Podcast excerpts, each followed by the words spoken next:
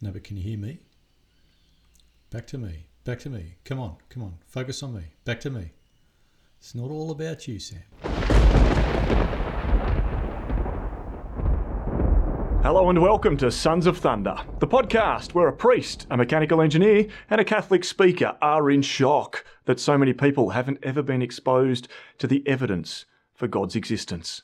Or that Tasmania has more whisky distilleries than the rest of Australia combined. Fact. In shock. so, gentlemen, welcome. Marty, Father Dave. Episode 6. How are you? Good. Doing well? Tops. Excellent. Doing Father- great. Excellent. How's your water? Watery.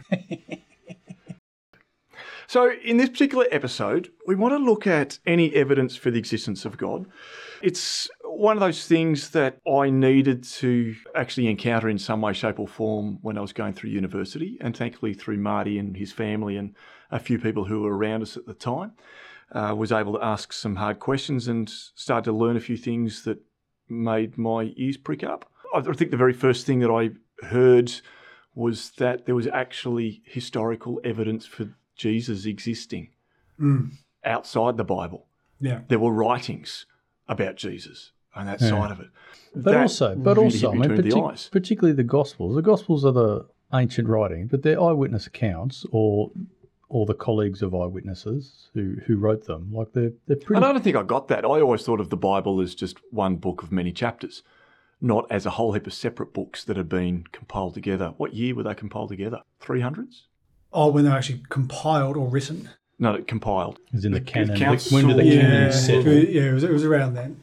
It, it took, took, took a while for everyone to get full agreement on what was in, what was out. But, Yeah. yeah. And so they'd been floating around for quite a while. Yeah. And they'd been written and, and multiplied out Yeah. many times over. Oh, yeah. And then to also learn that things like the Gospel of Luke has a different, oh, it has a very different beginning. It's the narrative of Mary's, Our Lady's account of what was happening. It's the birth of Jesus. It's the Archangel Gabriel. And you, you ask that question, well, how does Luke know that? And then to find out that Luke knew Our Lady. Mm. They were in the same place. In fact, it's believed they may have even have shared a home this is well after Jesus' ascension that Luke may have, have actually taken care of Our Lady. And that, of course, this is actually Mary's first-hand account. Hence, you get you get little passages like, "And Mary pondered this in her heart." How would Luke know How that? does he know this? Because he's actually talking to Our Lady. That this is it's the Gospel of Luke. It's also the Gospel of Our Lady hmm. tied up within that. That John was one of the disciples. And what I've been told, I should check this this with you, Father Dave, is this is what we believe to be true, or it's just a hypothesis. But what I was told was that John was presented with the other three Gospels. Are these true?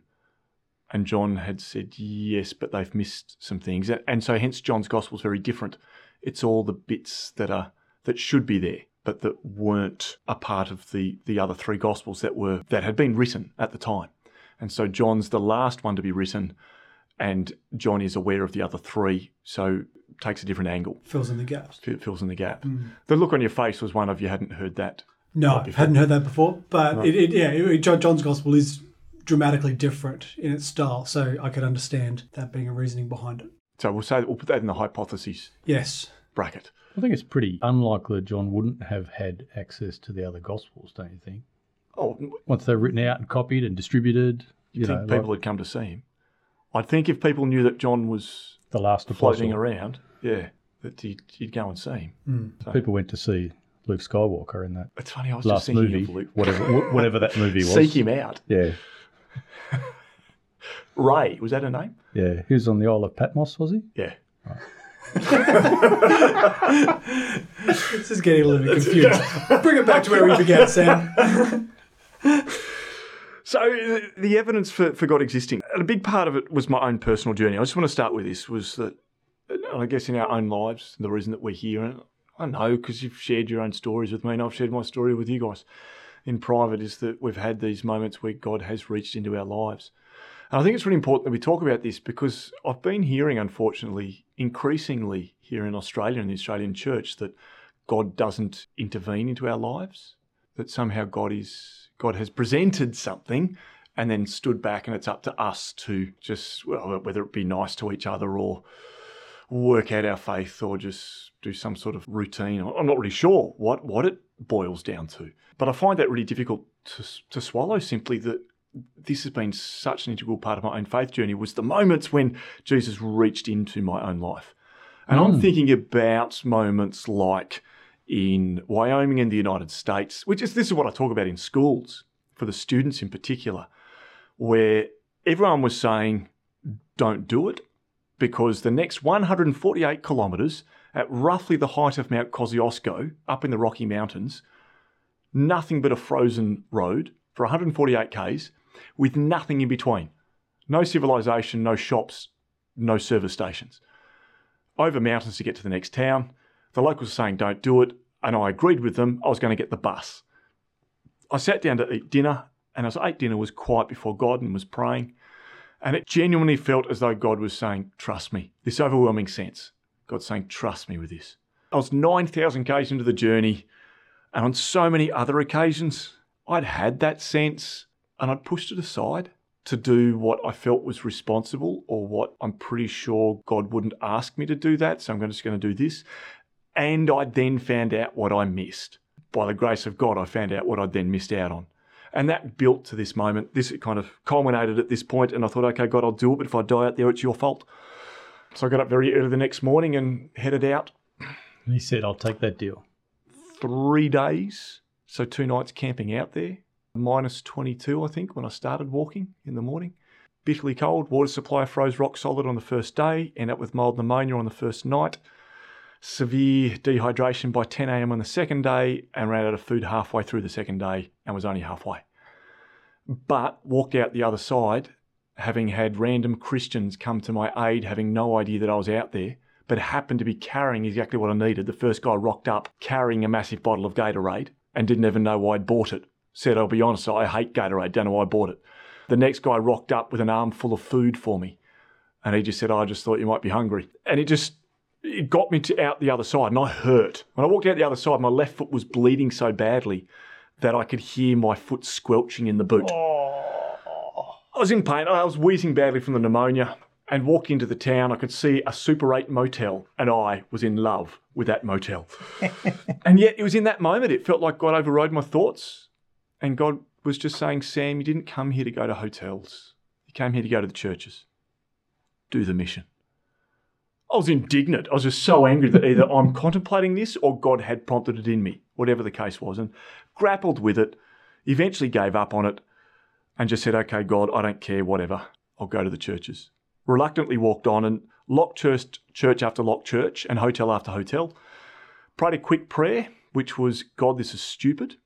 I was at that point where my prayer was a little bit rough, a bit blunt. I just said, God, this is stupid. This is fruitless. There's no one in these churches. I'm done. I'm hurting. You know that. I'm getting a hotel. But I find, I'll find one more church. Then I'm done. Now, thankfully, the final church I walked up to was Our Lady of Fatima Catholic Church. Knocked on the presbytery door, and a bloke with a big beard opened up, Father Fox. I introduced myself to him, and as it turns out, the whole bit that happened in between here, but he turned out to be Wyoming's delegate for the unity of Christians. and the next morning, I walked out of the five star hotel he'd put me up in for two nights so I could get my lungs and toes seen to the next day. And I walked down to, into a press conference because Father Fox had organised the state news, uh, newspapers, television crews, and radio stations, plus the local pizza guy for pizzas for everyone for afterwards. Father Fox was helping himself to pizza for breakfast. And we got stuck into a press conference and it snowballed. The media got it, it went through the newspapers, uh, the, the radio stations doing hourly updates, and it kept snowballing through the world's media. At times it felt like it died out and it had picked back up again because of the, the media coverage. They'd been waiting for me to get to that particular region. And even in Poland, uh, Slovakia, in Europe, you know, in those regions, it was still rolling on. It was still, the ramifications of it was still there. And look back on it and feel like this was, I had every right to choose what was responsible, to take the bus. But had I taken the bus around Shirley Basin, this wilderness area in Wyoming, it would have dropped me in Casper, the city, 148 k's away at the bus depot, which was one kilometre past Father Fox. I would have never met the guy. I would have taken the three star hotel next door and walked on from there. Yes, it was the responsible option. It wasn't what God was asking me to do. And I saw the fruit of it, of just how amazing the fruit was to walk on into towns where the whole town's now waiting for me. And it changed the whole mission. The mission went to countries I didn't even walk through. I started getting emails from the Maltese. Never been there. And for me, this things like this and multiple moments like this became evidence for the existence of God in, in little simple ways. My faith grew through encounter. It wasn't that I had faith because Father Dave, you said I should. It was faith based on actually encountering God and seeing the fruit Mm. involved in those levels. So whether it's at that very personal level or whether it is actually understanding Jesus in history, that this is actually a historical person. And then that ultimate question who is he? Have you ever had moments in your life where that question has, you felt like it's pinned you to the ground? You can't move. You're struggling with it. Who is this guy? Was he who he said he was? Is he still around? Marty, it was your family who put before me C.S. Lewis, the liar, lunatic, or Lord. The trilemma. Yes. Did your parents ever give that to you before they gave it to me? Uh, no, I think I was just listening on when they were talking to you. You were off doing your doing your homework. Let me. I just want to add to your just experience with one of my own. Just just before the time I met you, um, when I was about eighteen, I was pretty depressed. I was very depressed. I didn't know I was depressed because this was before depression was popular. Oh come on! You just I'm gonna get, gonna get something for that. anyway, I was uh, yeah, I was angry and you, you were cool before it was cool. and but it was really bad. It was like living in the bottom of a pit, and you could sort of see the sun going over the sky above you. So you could appreciate that other people could see the sun, but I couldn't see the sun because I was at the bottom of this pit, Mm. and I couldn't climb out of the pit because the walls were too wet and stuff, and so you're just sort of trapped there, and it was terrible. And I sort of, you know, I was sort of praying at that time and saying, you know, Lord, this is, you know, I don't know, you know, whatever, and you know, I guess I guess this is just sort of you know growing up, like I guess, or something, and you know, it sort of sucks. And and as long as I was prepared to sort of promulgate this idea that you know it's okay, I suppose, really just lying to myself and the Lord, it continued. But I remember a time I was in the shower and I'd had enough, and I remember sitting there saying, Jesus, this sucks. This is terrible. This is awful. And it's not good enough and it's not okay. And you need to do something about it. And then called him some fairly nasty names in amongst that. the next day, I was diagnosed properly with depression and started getting medical treatment. Oh, I and didn't and know this, that. Had, this had been going on for six months up until that point. You know, it's pretty pretty bad stuff. And as soon as I was prepared to be honest with the Lord and ask for help, and the Lord acted immediately. Now then, there was a you know there's a sort of medical treatment and counselling and antidepressants and stuff, which lasted some more months, maybe another six months or something. But the the nexus of that treatment starting was was when I was prepared to be honest with God. And that, that change that, that unfolds as a result. Yeah, I think uh, my, my experience, that, that story just kind of reminded me. I, I'd been involved in a youth group through most of high school, um, but it was probably mostly about just hanging out with friends. It was, there was a few kind of God moments and encounters with God in the midst of that, but by the time I got to university, the real gods I worshipped were, you know, sporting success, looking for success in career. That, that, those are the things that I was really invested in.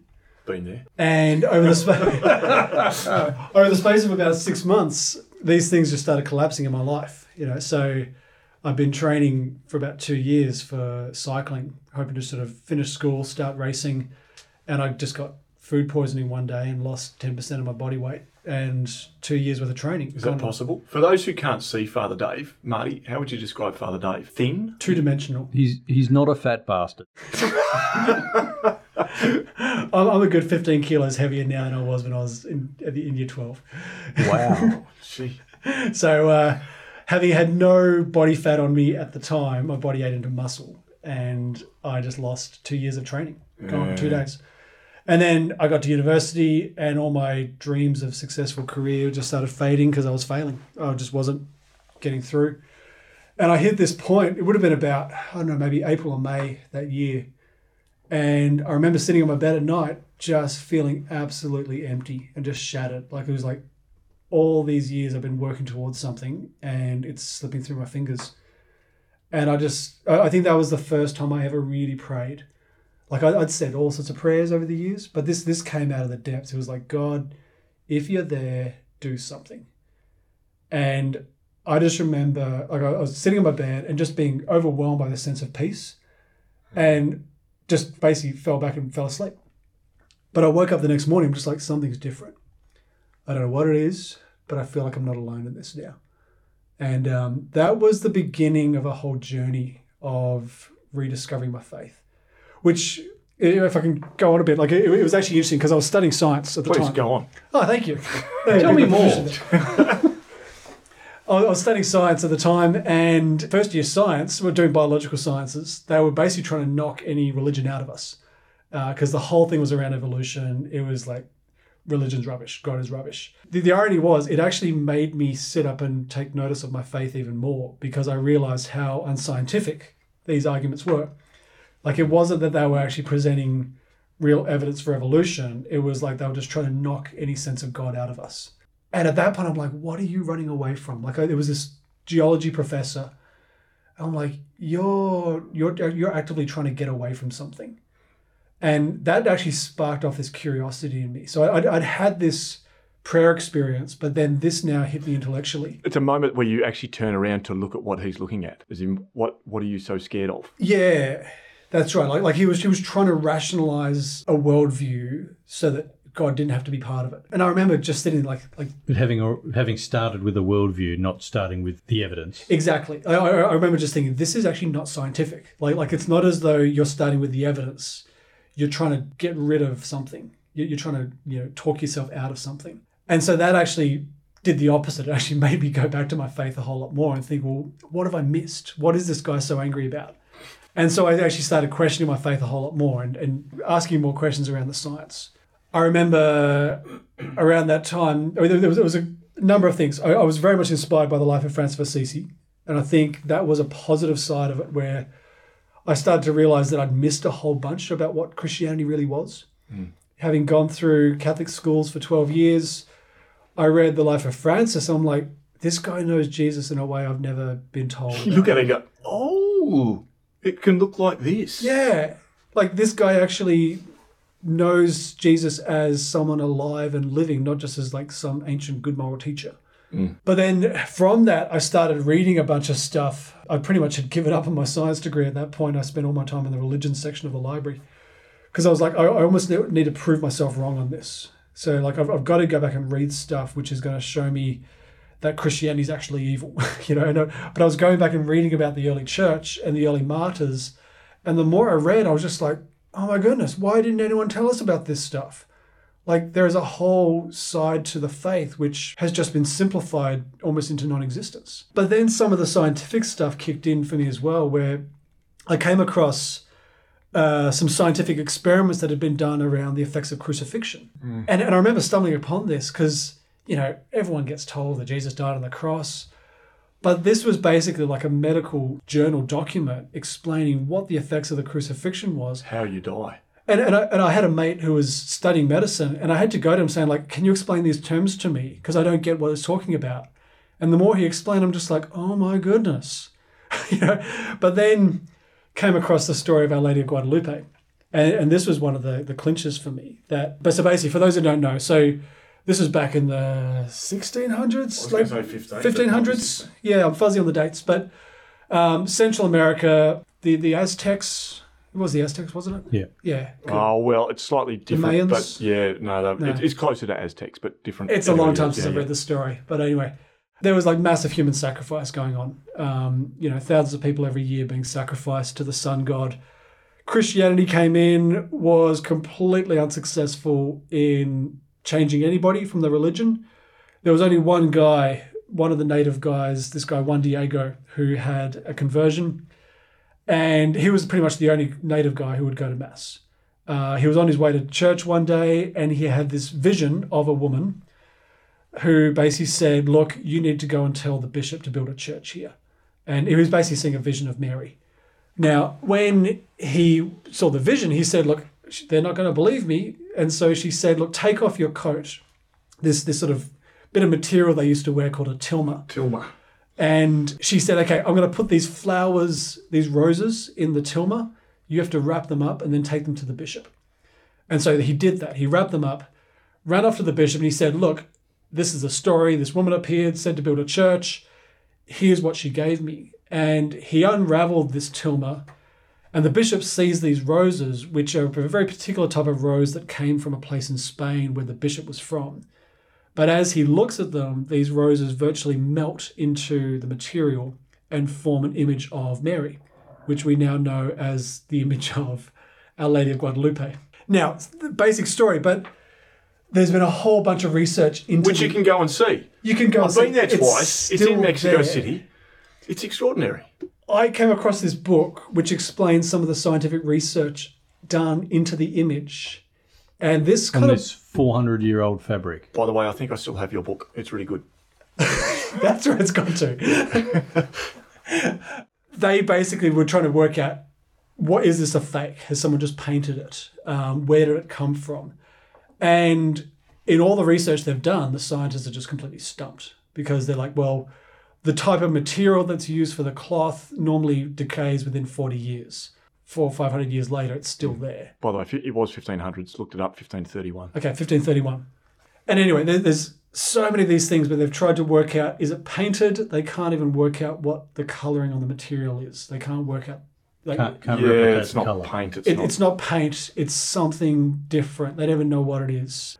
But it, there was a whole series of stuff. And, and as I was reading this, I'm just like, well, the best scientists in the world can't work this out. Maybe some miracles actually do happen. There's a really cool one in that book where it talks about if you zoom in on the eye Yes. and you got that little white bit in the eye, there's a reflection of four people. So, so the basic idea is if you take a photo of someone, you can see reflected in the eyeball the image of what they're looking at. Now, that wasn't really discovered until photography was invented back in the early 1900s. But when they did really high resolution images of this image, Mary's eyes are only open the tiniest little bit. But what they could see was the reflection of four people in her eyes, which matches the story. So Of there who was was there, who was present. of who was present. It was this guy, Juan Diego, the bishop, the priest, and some other guy. And it's basically them standing looking down at this material. And so it's almost like a photograph of Mary standing in front of them. And this stuff just blew my mind. I was just like, Likewise. yeah, like there, there's actually stuff here which science can't explain. Now, very, very often people talk about, you know, the God of the gaps, you know, that we always invoke religion when we can't understand something. But I, I think we equally talk about the science of the gaps, that people kind of say, well, sure, science can't explain it now, but one day it will. And that will. And we use that so easily to write off a miracle. And this is it, is that there are so many miracles. If that was a one off, then you might be able to build some sort of case. But you're going to have to build that case again and again and again and again over so many miracles. I didn't I had never heard of Eucharistic miracles, you know, where the host has turned into visible flesh in the priest's hands, and that these are on display in some places. And for everyone that I know, anytime they've done the scientists have done tests on it, it's come back as heart muscle hmm. from a Middle Eastern man, Same blood type. same blood type. Yeah. Uh, so either they kill on the same person, or it, but some of them have happened in front of the congregation. The priest Yeah. has actually held up the host, and it has actually transformed into the physical appearance of Christ, or he was, but into the physical appearance, and so it's actually happening in front of them. So you've got all these witnesses as well. And even when the the host or, or, or particularly the wine or the blood has dried up, when Congealed. they congealed, like it, it is still actually living blood cells. Mm. And even that, they're they're just like, yeah, that doesn't make sense. Like, like it's not as though someone's done the old switcheroo and just like, oh, here we go, here's a fake sample. There's another one, this Our Lady of the Our Lady of the Rocks in Colombia. Oh, this is the one with the, the with the the images basically penetrated through the rock. Is that the one? Yeah. So it's been there for a couple hundred years, but this image appeared on the rocks of Our Lady holding Jesus, and you know, I thought is it painted and stuff, and they went and did experiments, but the pigmentation, it's actually different coloured rocks, and it goes back a couple of meters, so the image never, as the rock face weathers over the last couple of hundred years, the image never changes because the image is in the rock all the way all back. the way back. Wow. Never heard of that one. That's cool. Our Lady of Las Lajas, where Our Lady Oh of the wow. I'm looking it up now. Yeah, I, I was thinking. Oh, I wonder if it's just you know sometimes you see a rock formation, you go that looks like a face. No, No, no, that's a really detailed painting. Look it up. Um, Oh, I it's, It's Father Dave, you can see it. Like it's a properly detailed painting. That's like something you could see on canvas. They've had geologists in there drilling it to try and find how deep it is and stuff. And I don't know. I just think there's, if you're prepared to look, there's plenty of evidence that God has left here. The Shroud of Turin always fascinates me because I firstly heard about the Shroud of Turin at uni, which, for those who don't know the Shroud of Turin. Because it's a hoax. Yeah, well, this is the big thing at the time. That I was hearing about it because it was being touted as a hoax. So the Shroud of Turin was reported to be the cloth that Jesus was buried in, and that it, it had his image on it, like a blood stain on the shroud. The cloth that in the Gospels say there's cl- two cloths wrapped up in, in the tomb when Jesus wasn't there. yes, That cloth. that cloth. And when I was at uni, this big thing came out where they'd done some scientific experiments on it and had dated it to They'd only done- five or six hundred years of age. Yeah, they'd done carbon dating and decided that it was from the Middle Ages. Yep. And so it was touted as a hoax. Yeah. But then, a number of years later, they discovered that where they'd taken the sample from was from a patched up area of the shroud. And a few other things had happened with the fire and the contamination. And so they had to redate it from the centre. And lo and behold, it's from the first century. Hmm. And that story wasn't covered by any of the news. but here's the really cool thing is it in the, the latest test they've done on the Shroud of Turin, they've said it's not a blood stain on the fabric. In fact, it, it's not something that's imprinted onto the fabric at all. And the scientists who did it were, I actually listened to a talk that they gave. The scientists said it's really difficult to explain what this is. The easiest way to explain it is Hiroshima. Hmm. When the atomic bomb went off in Hiroshima, it left shadows on the walls of people who were walking down the street at the time. This is light. So, what's happened here on the shroud is that the image has been created by a burst of intense light, but we've calculated how many lumens, which is how you rate the intensity of light, and we do not have the capability of even producing that amount of light. and over a really short time period, Yes, like a it's a burst. hundredth of a second, a millionth of a second or something. incredible burst of light that is unproducible. We cannot do it. We don't mm. have the ability to do that. And that's what's created the image, which is now they've dated back to the time of Christ. So all of that lines up with that this was the cloth that Jesus was buried in. Yeah, I also heard another stat about the Shroud of Turin that various, like lots of scientists have looked at the Shroud of Turin over the over the years, and almost all of them become Christian after studying it. Hmm. Well, that's the same with Lady of Fatima. Yeah, we could just keep reeling these off. There's hmm. so many atheists who were there who became Christians from the apparition of Our Lady of Fatima. Well, the miracle, I should say, not the apparition, the actual Yes, miracle itself. Hmm. Maybe that's something for people to look up. Marty, you have brought something to my attention, which I've then gone and looked at some of these talks terminal lucidity. This one fascinates me. This is modern science. So, this isn't something church based where science comes in to try and prove or disprove. This is something science based that has big ramifications So this is at a, at, a, at a religious level, at a faith level. yeah, this is really sort of scientific proofs or evidence for the existence of a soul. Which you know you hear a bit of static these days. You know, did you know did religions just make up this idea of a soul to control people um, and that kind of thing? But there's two bits. One is near-death experiences, and there's Quite a few. yeah, well, there's a whole heap of studies now on near-death experience. We can go and collect experiences of people. Now, I should I should actually clarify this that when these doctors, the, the people who they were doctors, weren't they? Yeah, Who yeah, were yeah. undertaking yeah, yeah. Peer-reviewed medical journal kind of. So near death, as in they had clinically died. Yep, they so died. these are people but, who clinically died. but I think they for a bit of also they also carved out the experiences that weren't verifiable by something within the experience. An example that I was hearing about was one of you know there's a guy who died on an operating table and saw as he approached the light saw a, a piece of footwear out on the hospital roof and then was revived and reported that there's this shoe on the roof. And later on, someone went and found it and, Well, they sent a cleaner to have a look. and found that it was all true. Um, and he could not have known that by being dead on the operating table. My favourite one from that study was the bloke who was brought into the hospital clinically dead, taken into emergency, was revived. They they put the what's the electric things? What are they called? Defib, defibrillator. Defibul, Defibrillators. defibrillator. Yep, those things. Put defibrillators on him. Bang! They get his heart beating, get him, but he's still unconscious, still in a coma. He's then taken up to another ward. Eventually, comes out of the coma. At that point, they're saying, "Look, you're going to be okay." Blah blah blah. But we're terribly sorry. We've lost your false teeth. And he said, "It's okay. They're on top of the X-ray machine down in accident and emergency."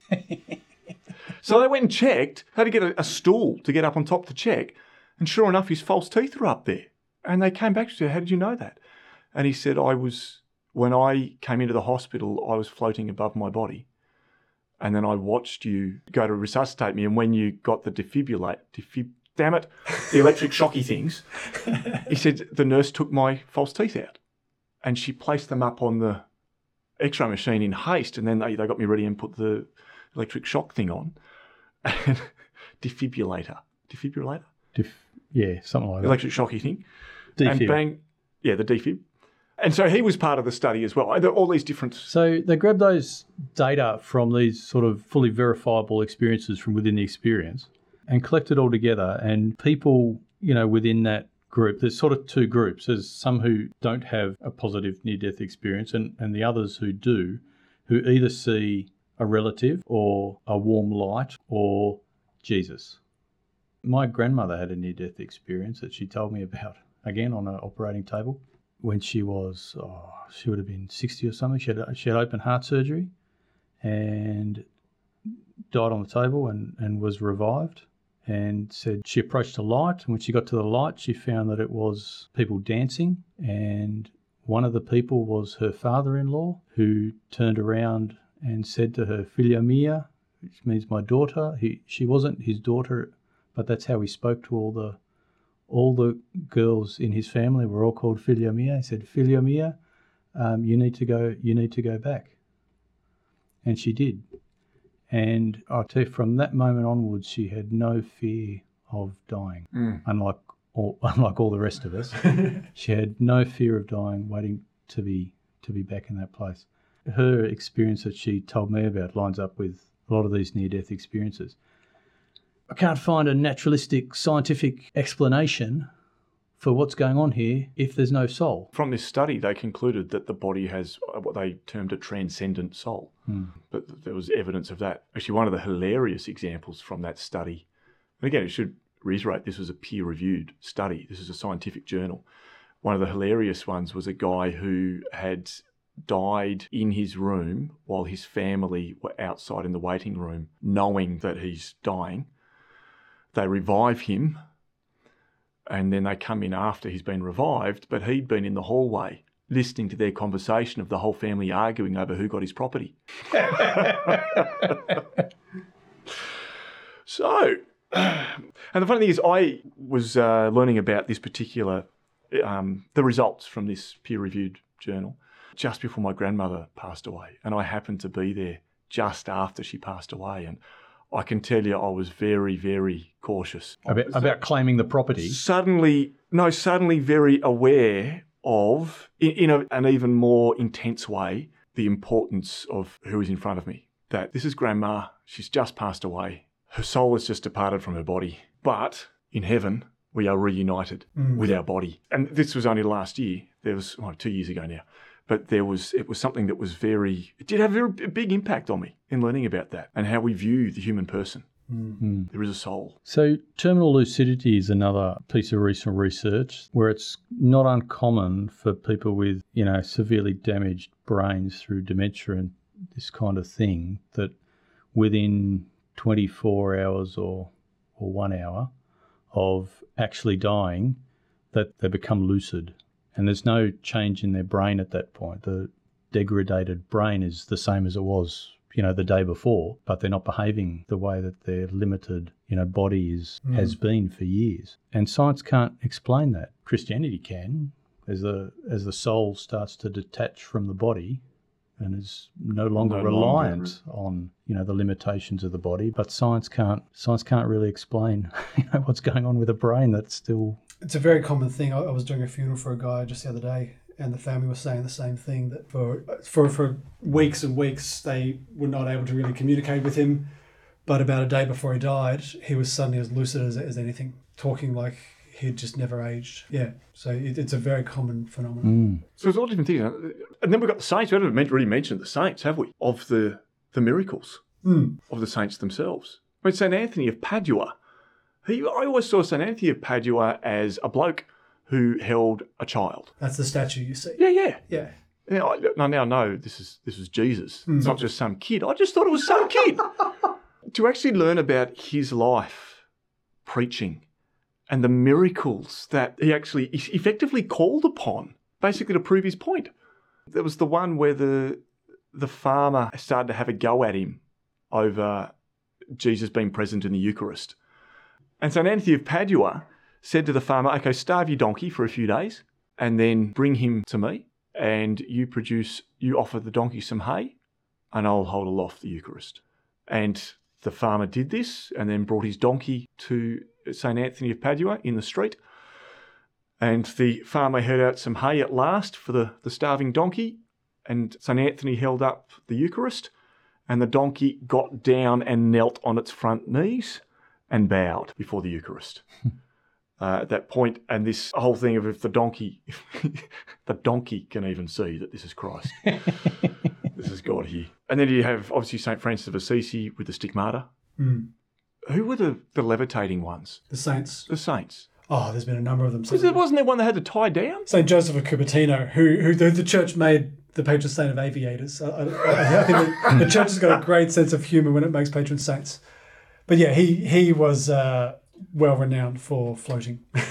I'd say Bonaventure got the uh, patron saint of bowels or something, didn't it? I haven't heard that one. Bowel, bowel, Really? bowel problems or something. yeah. The whole thing about miracles. Thanks for that. Well, Thomas Aquinas got universities, and Bonaventure got something to do with bowels. Anyway, The whole thing around miracles is a bit of a fascinating one because as Christians, we'd kind of say, look, people witnessed it, it happened. Um, but there's a lot of atheists who would obviously be very skeptical and say, well, uh, show me the show me the evidence. Particularly stories from the Middle Ages would say, oh, look, back then people believed anything. There, there's always this idea that the the people in the old days were not educated, they were not enlightened, they would believe anything as a miracle. But even when you when you get to a lot of the modern philosophers, their their argument's kind of a bit circular. Like because they sort of say, well, a miracle is something which is impossible by the laws of physics. If it happens, then maybe it's just happened regularly and we've just never seen it. So therefore it's possible. So therefore it's not a miracle. That's that, that's one line of argument. Then the other line of argument is, well, it cannot be a miracle because there is no God. We know that there is no God. All there is is something physical and material. And so there has to be a physical explanation for it. Even if we can't work it out now, one day we will. And so they're, they're, There's even a third one, which is we're just going to degrade the definition of miracle and we'll call things that are great or wonderful miracles. yeah, everything becomes a spectacular. miracle. It's a miracle. And therefore, when we talk about real miracles, we're just saying, oh, it was great or it spectacular. It Yeah. was amazing. No, stop using miracle to describe how your team won on the weekend. The miracle win. Yes, the fact that your wife, Marty, said yes to you. It's great. It's not a miracle, though. You're a good bloke. yeah, thanks. Give me some credit. Yeah. Actually, use miracle for what it is meant to be, which Yeah. is something that is impossible. Yeah, but when you, when you get into a lot of the modern atheists, like people like Richard Dawkins, their their argument basically presumes that it cannot happen, and therefore they say, well, because it can't happen, therefore it didn't happen. It's not mm. particularly Scientific. scientific. Whereas I think what the church is trying to say is, okay, there are certain things that don't make sense, and we probably need to be open to the fact that there's some other force at work here. But that's not where the church started, is it? We start with Jesus. Hmm. And then you've got all this evidence that backs it up. And this was the thing that I struggled with at uni was once I got to this point of, okay, if Jesus existed in history, then surely there must be evidence that has transcended through history from hmm. that moment. And then starting to see it and going, oh, wow, it's here. If you're prepared to look, there's plenty. Hmm. And if you're not prepared to look, you won't find it. Comes back to that ultimate question, though who is Jesus? And what he's got. Was Jesus a liar? Was he a lunatic? Was he the Lord? So this is C.S. Lewis's basic proposition. He says that we can't just say that Jesus is a good moral teacher because the fact that he says that he is he is divine. If he's not divine, then he's not a good moral teacher either He's because lying. he's lying, or he's a lunatic. You know, a he like thinks he's God and he's not. yeah, like someone saying that they're Napoleon, or if Marty was to say that he's a he's a he's a hat. Or I'm to say I'm an engineer. Yes. Um, so you're facing three scenarios here. He's either a liar, a lunatic, or a lord. Now, a lot of the modern atheists would throw in a fourth one, which is he's simply a legend, Yeah. and we made up the story. Now, for a lot of the modern atheists, that becomes the easy way out. Yeah, but that ignores history. Exactly. It absolutely ignores history. Not just be- religious history. There must have been an enormous conspiracy in the time of the early church. to That create- included the Roman Empire and everyone. They're all in on it. yeah, all the Everyone's enemies. in on this. Yeah, exactly. It's just one damn conspiracy. But you, you, you've got very interesting Shawshank. things. I'm trying to remember who the Roman author was. There was so so. Joseph- Josephus? No, no, he was he was a Jewish author. So so so so the, so, so the Jewish got it wrong. the I Jewish had that one. the Jewish historian Josephus uh, talks about the existence of Jesus, and he talks about how this guy was doing miracles and all sorts of stuff. But there's an interesting thing in the book, uh, The Case for Christ. He refers to this. That obviously, in the story of the crucifixion, it talks about how there was a, an eclipse of, for three hours while mm. Jesus was on the cross. There were other documentation from Roman authors from other parts of the Roman Empire who talk about there being an eclipse which was not predicted. So all the astronomers had worked out when an eclipse was going to happen, but they talk about on this particular year, this particular date, there was an eclipse and no one knew that it was going to happen or why it happened. Hey. And so you've, you've even got verifying evidence for the story of that. It in the places it in time. it, it places it in time, but but this is from different places, like like Yeah. from other parts around the Mediterranean. So you, you've got that that corroborating evidence, which would suggest that we didn't just make this story up. Tacitus. That's the guy, Tacitus. It's come back to me with the help of Google. Google. It is quite amazing, isn't it? The body of evidence that does exist at that level. But it really does come back to Jesus and some of the things we've covered in the, in the previous podcasts of prayer and the church and actually getting to that source right at that point and then the evidence itself. I needed it. For different people, it's going to be different what, what the obstacle is. Um, I needed to look at it from that rational perspective and see the fingerprint of God. The And it, of it's simply a starting point. It, it's like trying to prove that your grandmother exists, but then you've got to sit down and talk with her and, and work out the fact that she loves you.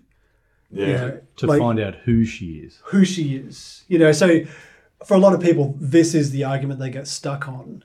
And I think a lot of people like staying stuck on it because they don't want to go to the next part of meeting him because they're afraid that maybe he is going to be a big, bad, judgmental God. You know, he's not particularly going to, going to be merciful. But I think if you if you take that leap of faith, if you will, you know, look at the evidence to the point where you believe there is enough to get me to that next step and say, okay, God, it's over to you now. Should you show me who you are? Know, that, that was pretty much my journey. I, I think I'd read enough to then take that leap and say, okay, God, show yourself, prove yourself, do something. If you if you're actually there, meet me. Now I, I can't explain what God did, but he obviously did enough to get me here now being a priest. And I've pretty much spent the last 20 years trying to prove myself wrong. Yeah. If you prove yourself wrong, uh, do you win or lose? well, th- well, this is the thing. I I was talking to a bunch of young people You don't have a job. And let me finish my point here.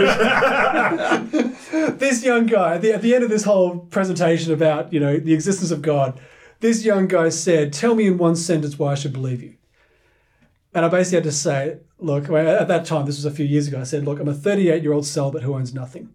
I want to be wrong. You know, I've, I've, I've spent many years trying to disprove this, but the more I read, just simply proves it more and more. So that that's my journey. Like I've, I, I'm not trying to find evidence for the case. I'm almost trying to find evidence against it.